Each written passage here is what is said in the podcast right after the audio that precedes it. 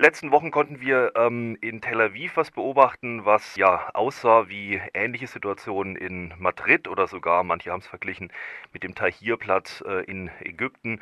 Junge Menschen haben sich versammelt immer wieder und haben über ja, soziale Anliegen ähm, die Stimme erhoben. Ähm, Mosche Zuckermann, vielleicht können Sie erstmal schildern, ähm, was ist die letzten Wochen da in Israel, in Tel Aviv passiert? Ist es was Neues? Ist das ähm, also wirklich auch qualitativ was Neues, was die Protestkultur in Israel anbelangt? Ja, zunächst mal würde ich äh, doch darauf bestehen, dass der Vergleich zu den äh, Nachbarstaaten, äh, ob es nun äh, Ägypten, äh, Libyen, Tunesien oder Syrien ist, äh, dass dieser Vergleich nicht zu halten ist. Denn während es äh, in diesen Nachbarstaaten offenbar zu einer handfesten Rebellion gekommen ist, äh, die teilweise auch mit großer Gewalt durchgeführt worden ist und mindestens in zwei Ländern, in Libyen wie in äh, Syrien, zu einem handfesten Bürgerkrieg gekommen ist, ist in Israel die Protestbewegung und als eine solche ist es zu betrachten, also keine Revolution und keine Rebellion, sondern eine Protestbewegung,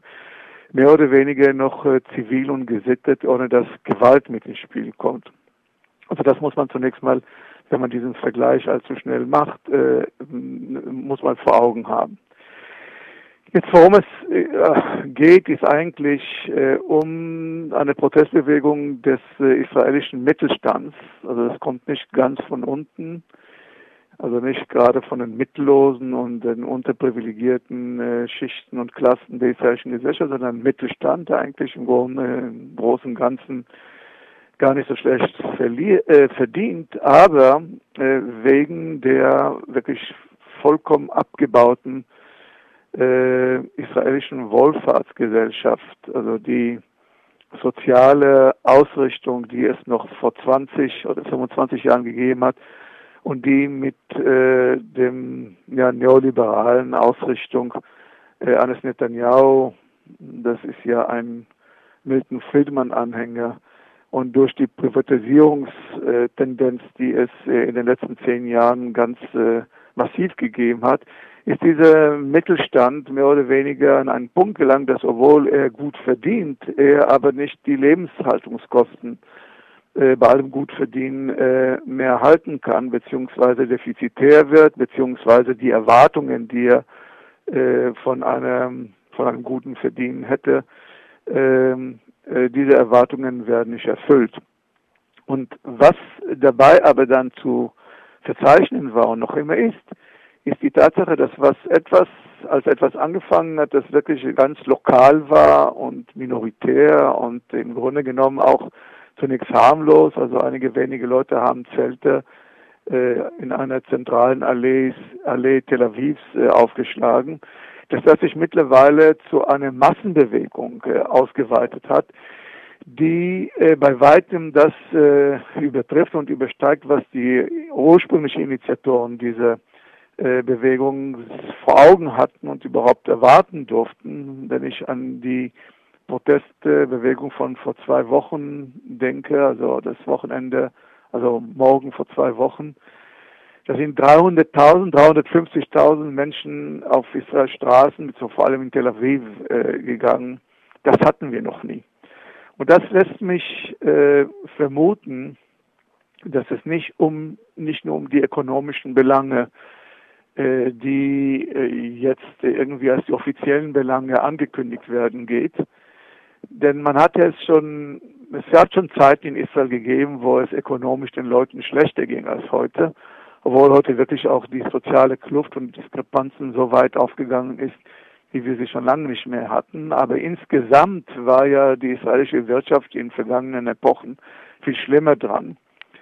Ich vermute, dass mit dieser Protestbewegung etwas, das noch nicht offiziell artikuliert ist und noch vielleicht auch nicht die richtige Formulierung gefunden hat, äh, aber dass sich etwas da ankündigt, was eine Ahnung davon äh, gibt, dass äh, die Leute mehr oder weniger im Vorbewusstsein sich bewusst geworden sind, also im Vorbewusstsein sozusagen ahnen, dass die Sackgasse, in die Israel insgesamt geraten ist, also auch außenpolitisch geraten ist und auch in der Sicherheitspolitik geraten ist, dass die längerfristig nicht mehr zu halten ist. Nun wird es aber nicht so artikuliert und es wird auch nicht als ein solches angekündigt, sondern wird ganz im Gegenteil, äh, man versucht das sozusagen nicht politisch, wie, wie es bei den Leuten heißt, zu halten, wobei nicht politisch in Israel heißt, also ohne Parteianbindungen, die sich auf links und rechts auffächern, dass man das auf diese Ebene versucht äh, zu halten. Aber ich glaube, dass das sehr wohl auch mit dem, was im Moment noch nicht artikuliert ist, zusammenhängt. Mhm. Wir werden, Damit wir werden über die Sicherheitslage und über die internationale Lage und über das, was Sie Sackgasse äh, von israelischer Politik nennen, äh, noch sprechen. Aber vielleicht eine Nachfrage noch, ähm, was jetzt sozusagen diese übergeordneten äh, Probleme der israelischen Gesellschaft anbelangt. Sie haben gesagt, es geht von der israelischen Mittelschicht aus. Erfasst denn der Protest auch andere? Die israelische Gesellschaft ist ja sehr stark zerklüftet. Ähm, also arabische Israelis, jüdische Israelis, Israelis, die arabischen Israelis sind meistens sehr viel ärmer dran. Beteiligen die sich jetzt auch an den Protesten? Ja, sie beteiligen sich auch, aber natürlich nicht so prominent vertreten wie bei anderen Demonstrationsbewegungen, die es in Israel gegeben hat. Wenn es äh, zunächst mal nur um den Sektor der arabischen Bevölkerung gegangen ist oder wenn es nur um den Sektor der orthodoxen Juden gegangen ist. Von daher rede ich von einer Mittelschicht, die durchaus repräsentativ ist für eine bestimmte sozioökonomische Lage beziehungsweise einen bestimmten sozioökonomischen Rang.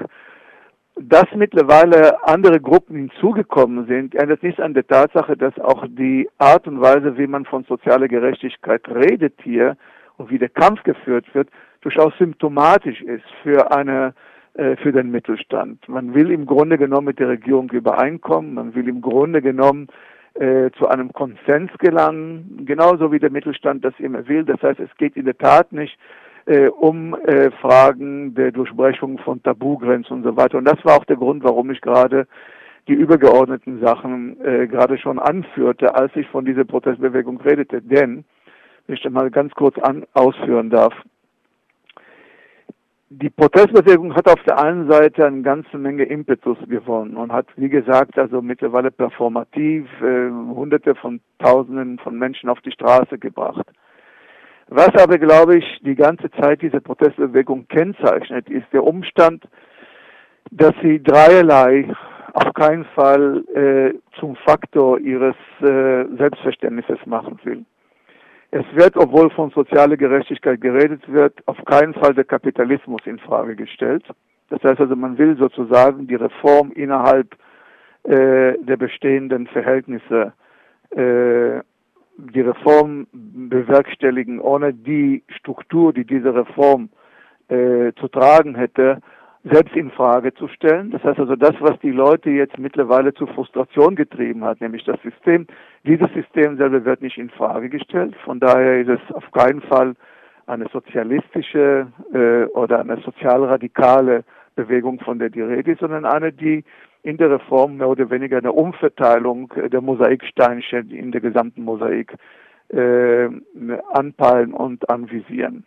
Die zweite Sache, die nicht äh, zur Sprache kommt, ist eben das, was ich eben sagte und Sie äh, zu leicht irgendwie beiseite weggewischt haben. Es ist eben doch eine Frage, ob man die Frage der sozialen Gerechtigkeit sozusagen, äh, wie soll man sagen, steril als eine reine Tel Aviver oder eine reine ökonomische Tel Aviver Sache betrachtet oder doch in den Kontext stellt, dass es keine soziale Gerechtigkeit geben kann, solange es ein Besatzungsregime gibt. Und ich rede von diesem Besatzungsregime jetzt nicht nur im völkerrechtlichen äh, Hinsicht, sondern durchaus als ein ökonomisches Problem. Wenn Milliarden von Gelder, von Dollar äh, in die von Dollars in die in die besetzten Gebiete gepumpt werden, um dort eine Infrastruktur herzustellen, die nicht nur völkerrechtswidrig ist, sondern wirklich auch viel Geld verschlingt, dann fehlt es an diesem Geld eben in der Zivilgesellschaft von Tel Aviv, Haifa und sonst wo im Land. Also das muss man auch sehen. Und das dritte Moment, das ich mit einbringen würde, warum ich auch meinte, es handelt sich um eine Protestbewegung und auf keinen Fall um eine Rebellion oder gar von einer Revolution, ist, weil diese Leute, glaube ich, sich auch mehr oder weniger zur Auflage gemacht haben, dass sie keine Tabugrenzen äh, durchbrechen wollen. Viele von ihnen, von den Anführern dieser, dieser Protestbewegung, das sind eigentlich nette Jungs und Mädels, äh, sagen auch, wenn es jetzt irgendwie an den Grenzen heiß werden sollte und wenn wir zum Reservedienst gerufen werden, werden wir natürlich die Protestbewegung sein lassen. Wir kommen dann natürlich wieder zurück, aber erstmal geht's dann ins Militär. Das heißt, Leute kommen manchmal sogar zu den zu diesen Zeltcamps äh, mit mit mit den mit den Uniformen des Militärs, wo sie dann von dort gleich zum Reservedienst gehen können. Das heißt, solange auch die Frage nicht gestellt wird, was, äh, wofür will man kämpfen und was will man in Frage stellen, notfalls auch Tabugrenzen zu übertreten, wird es natürlich von vornherein eine Art von Protestbewegung bleiben müssen, wie sie die Rahmenbedingungen der israelischen Gesellschaft vorschreiben. Und von daher ist es auf der einen Seite sehr bewegend und in der Tat auch sehr beeindruckend, was man da mittlerweile auch diskursmäßig äh, zusammengestellt hat. Und auf der anderen Seite wird natürlich nicht die grundlegende Struktur des Landes äh, in irgendeiner Weise in Frage gestellt. Nee, mir ist äh, Ihr Argument vollkommen äh, klar. Also ich meine, Sie können sich da natürlich auf äh, Bemerkungen von Karl Marx beziehen. Ein Volk, das andere unterdrückt, kann sich nicht selbst befreien. Deswegen scheint es ja sehr, sehr wichtig zu sein, dass sozusagen Besatzungssituationen in Politik dann auch artikuliert wird und ähm, also eine, eine negative Bewertung von Seiten der Protestbewegung erfährt. Andererseits und äh, Moment, das haben Sie, das Sie, haben Sie, Sie, nur, Sie, ja, Sie dürfen nee, halt nur nicht dabei vergessen, dass das, was Sie jetzt mit Marx äh, umschrieben haben und ich natürlich voll unterschreiben kann, von den Führern der Protestbewegung, ich würde sagen von 90 Prozent der Protestierenden, nicht so gesehen wird. Also die wollen aber könnte, aber könnte Mosche Zuckermann nicht genau das auch eine Stärke sein, dieser Protestbewegung, dass sozusagen eine neue Bewegung entsteht mit vollkommen anderen Themen, die sich aus dieser, ich sage jetzt mal, Falle ähm, des ewigen Nahostkonflikts, also Israelis versus Palästinenser, erstmal herausarbeitet. Ja, aber dann ist die Frage, wo ist, äh, was, was ist denn zuerst da, die Henne oder das Ei? Das heißt also, wenn Sie jetzt diese Taktik, die in der Tat auch so von den Protestlern, äh, von den Protestlern äh, so mehr oder weniger auch formuliert wird, wenn Sie diese, Tak äh, diese Tak Taktik absegnen wollen, dann können Sie das so formulieren, wie Sie gesagt haben. Für meine Begriffe widerspiegelt sich aber auch darin auch die Grenzen dessen, wo, wozu man bereit ist. Das heißt also, wenn heute Komitees irgendwie die Umverteilung ein bisschen durch diese oder jene Verschiebung der Posten im Nationalbudget hingekriegt haben und die Ärzte kriegen das ihre und die Lehrer kriegen das ihre und noch einige andere Gruppen kriegen das ihre, wird sich an der Struktur dessen, was im Grunde genommen dahinter steckt, und das ist das, was ich gerade meinte, äh, nichts geändert haben und dennoch wird man das Gefühl haben, irgendwie eine große Revolution bewirkt zu haben. Zum anderen, und das ist jetzt ein zentrales Moment, es geht nicht nur darum, ob sich jetzt irgendwie eine Protestbewegung anders orientiert, sondern ob die Protestbewegung auch adäquat mit dem umgeht, was die eigentliche Problematik äh, darstellt. Und wie ich versuchte gerade darzustellen, es geht nicht nur darum, dass man jetzt irgendwie auch äh, die Besatzung irgendwie zum Thema macht, sondern zu, es geht darum zu verstehen, dass die Besatzung ein Teil des Problems ist, hm. das von den Protestlern heute angegangen wird, ohne aber dass sie dieses Problem also dieses, dieses Faktor in diesem Problem überhaupt anvisieren wollen.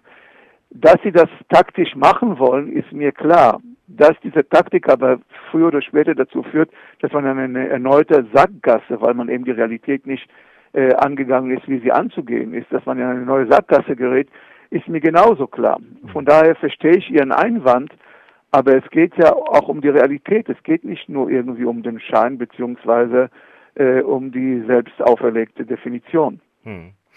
Kann ich äh, vollkommen nachvollziehen. Vielleicht gucken wir sozusagen jetzt nochmal ganz konkret auf die Reaktion der Protestbewegung auf die Kriegssituation, die es ja äh, nach Anschlägen im äh, Süden von Israel in Eilat äh, gab. Es gab einige eine regelrechte Attentatswelle und darauf dann wieder eine sehr, sehr, äh, also sehr harte Vergeltungsschläge von Israel ähm, gegen den Gazastreifen. Wie hat denn die Protestbewegung darauf reagiert? Naja, eben genauso, wie ich das gerade versucht habe zu sagen. In dem Moment, wo man schießt, das heißt, es gibt ja diesen Spruch, wenn die Kanonen dröhnen, dann schweigen die Musen. Mhm. In dem Moment haben nicht die Musen, sondern auch die Protestler mehr oder weniger geschwiegen. Das letzte Wochenende hat man einen Schweigemarsch in Tel Aviv gemacht. Da waren gerade mal 4.000, 5.000 Leute. Die kenne ich übrigens, die da waren. Das sind immer diejenigen, die auch sonst irgendwie, wenn, äh, wenn die Sicherheitsfrage wieder instrumentalisiert wird, äh, sind auch auf Protesten, aber von Hunderten von Tausenden, nicht mal von Dutzenden von Tausenden konnte nicht die Rede sein.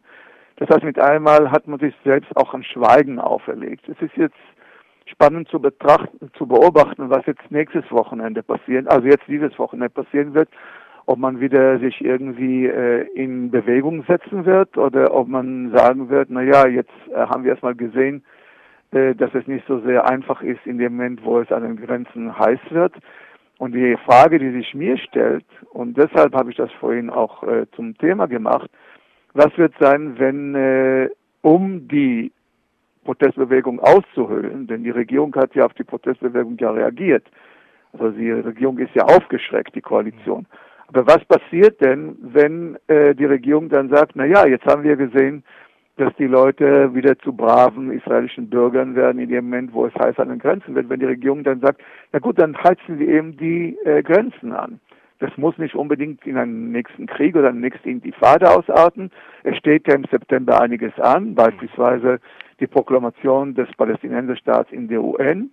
Ja, das könnte dann dazu führen, äh, dass von den besetzten Gebieten im Westjordanland äh, einiges an Bewegung bei den Palästinensern entsteht. Die israelische Regierung könnte daraufhin den Sicherheitskräften äh, anordnen, dass sie versuchen, die Unruhen, die entstehen, in den Griff zu kriegen. Es könnte also mit einmal so angewärmt zu werden. Es mhm. gibt ja auch ein, eine Verschwisterung der Interessen von Assad und, und Netanyahu im Moment. Also Assad bräuchte eigentlich jetzt äh, diese, diese, diese Grenzspannungen, um von seinen eigenen Problemen abzulenken. Netanyahu könnte das auch gebrauchen.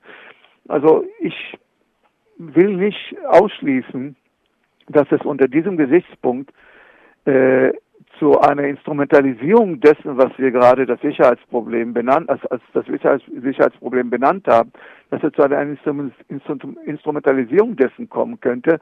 Und in diesem Fall wäre dann in der Tat abzuwarten und zu sehen, wie dann die Protestbewegung reagiert. Letzte Woche hat sie sich selbst Schweigen auferlegt. Mhm. Es wird jetzt abzuwarten, was jetzt passiert, wenn in den kommenden Wochen die Sache wirklich wieder heiß wird an den Grenzen, wie sie dann reagiert. Mhm.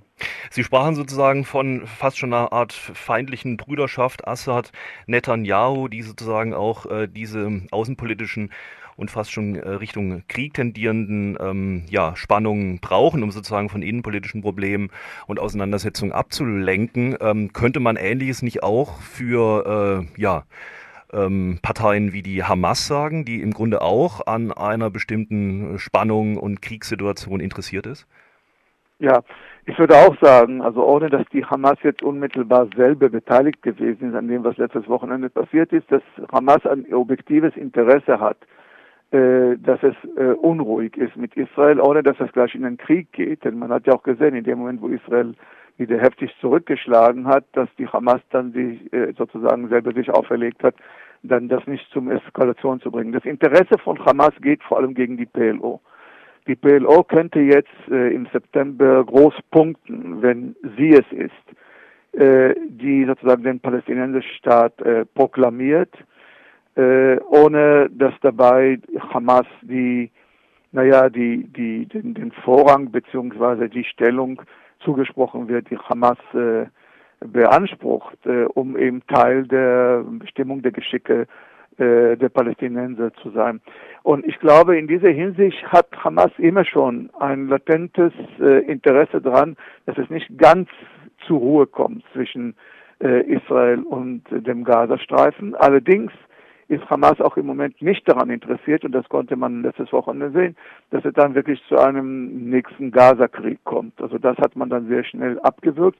Ich bin übrigens auch der Meinung, dass die Israelis nicht daran interessiert waren. Es, waren, es gab in der Koalition einige, die gesagt haben, jetzt wollen wir noch mal reingehen. Übrigens interessanterweise gerade von Kadima, also diejenige Partei, die die große friedfertige Opposition sein soll. Und man muss ganz ehrlich sagen, dass weder Netanyahu noch Barak äh, diesem populistischen Moment äh, nachgegeben haben und sich also auch sozusagen die Grenzen und die Schranken auferlegt haben. Mhm. Jetzt vielleicht noch eine Frage. Es gab die letzten äh, Wochen und Monate ja so einige ähm, ja, Aktionen, die auch im Zusammenhang jetzt mit der anstehenden äh, Proklamation Palästinas als äh, ein Staat sozusagen ähm, in, in dem Zusammenhang waren, äh, zum Beispiel bestimmte Aktionen rund um die Flughäfen, wo äh, pro-palästinensische Aktivisten sozusagen offengelegt haben, dass sie in die besetzten Gebiete einreisen wollen. Es gibt äh, wieder diverse Schiffe der Gaza-Flottille. Ähm, also es gab sozusagen sehr, sehr viele Aktionen. Wie wird das in Israel aufgenommen? Ähm, zum einen von dem Mainstream und dann die Frage direkt an Sie, wie stehen Sie zu diesen Aktionen? Sind die hilfreich in ähm, sozusagen zu einem, äh, ja, ich sag mal, äh, zu, ja, um einfach mal eine Situation auf den Weg zu bringen, ähm, wo Israel unter Umständen ähm, nicht mehr die, die harte Politik sozusagen ähm, fährt. Schauen Sie, es ist ja immer wieder die Frage, dass wir unterscheiden müssen zwischen der Realität und den Symbolaktionen innerhalb der Realität. Natürlich hat weder äh, die Aktion von Flottillen noch die Aktion von äh, Friedensaktivisten, die in die besetzten Gebiete wollen.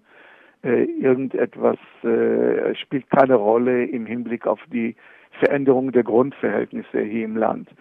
Dass Israel sich äh, nicht entblödet, dabei noch immer wieder so mit dieser Vehemenz zu reagieren, äh, wie es reagiert, äh, wird unter anderem auch wohl auch die Absicht derjenigen gewesen sein, die gekommen sind, weil sie dadurch weil eine Weltpresse bekommen haben. Äh, dass darüber hinaus die momentane Koalition die allerletzte ist in Israel, die, die, die allerletzte in Israel ist, die daran Interesse haben kann, hier nachzugeben. Wir haben ja eine sehr rechtsradikale Koalition insgesamt, ist auch von vornherein klar. Es ist auch von vornherein klar, dass wenn eine Flottille geht und sich versucht jetzt irgendwie auch mit Gewalt durchzusetzen, dass da gerade diejenigen Minister, die es im Moment hier in dieser Koalition in Israel gibt, äh, sehr daran gelegen sein wird, äh, kriegerisch mit denen umzugehen.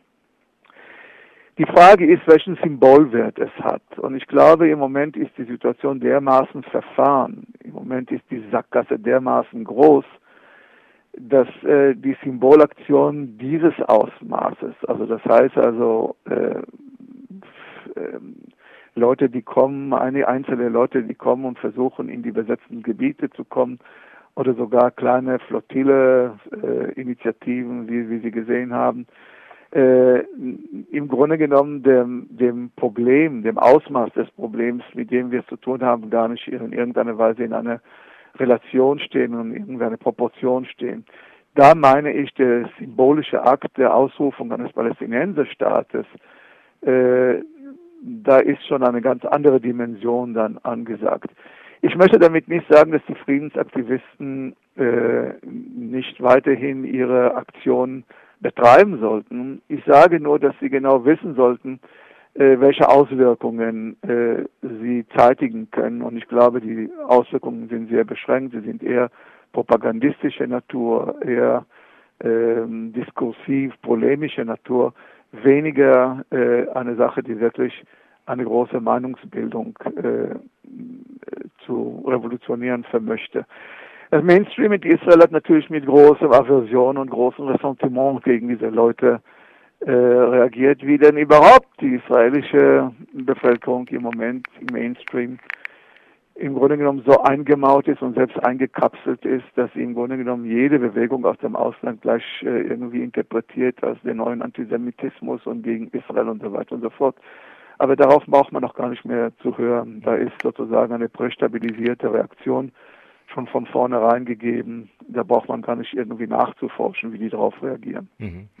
Vielleicht die letzte Frage. Äh, was ist sozusagen, was erwarten Sie als äh, positivste Möglichkeit ähm, und als negativste Möglichkeit, die sozusagen resultiert aus der jetzt einseitigen Proklamation äh, von Palästina als Staat?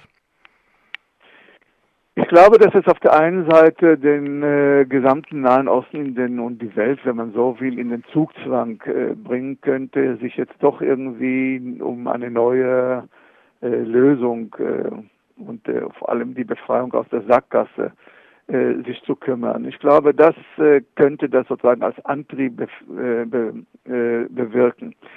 Das Problem besteht darin, dass der Zuspruch, den eine solche Proklamation haben wird, kein qualitative ist, wie das hier genannt wird. Das heißt, die USA werden sich nicht dahinter stellen und wohl auch die allermeisten äh, Zentralmächte Europas werden sich nicht dahinter stellen.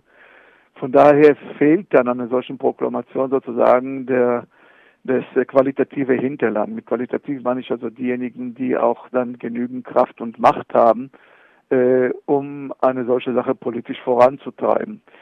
Von daher meine ich, dass die Palästinenser äh, sich hätten vielleicht zweimal überlegen müssen, ob sie in diese Richtung gehen. Also ich bin persönlich dafür, dass sie diese Proklamation machen, aber sie hätten sich das zweimal überlegen müssen, äh, wenn sie eben nicht das Hinterland äh, der USA und äh, Europas haben.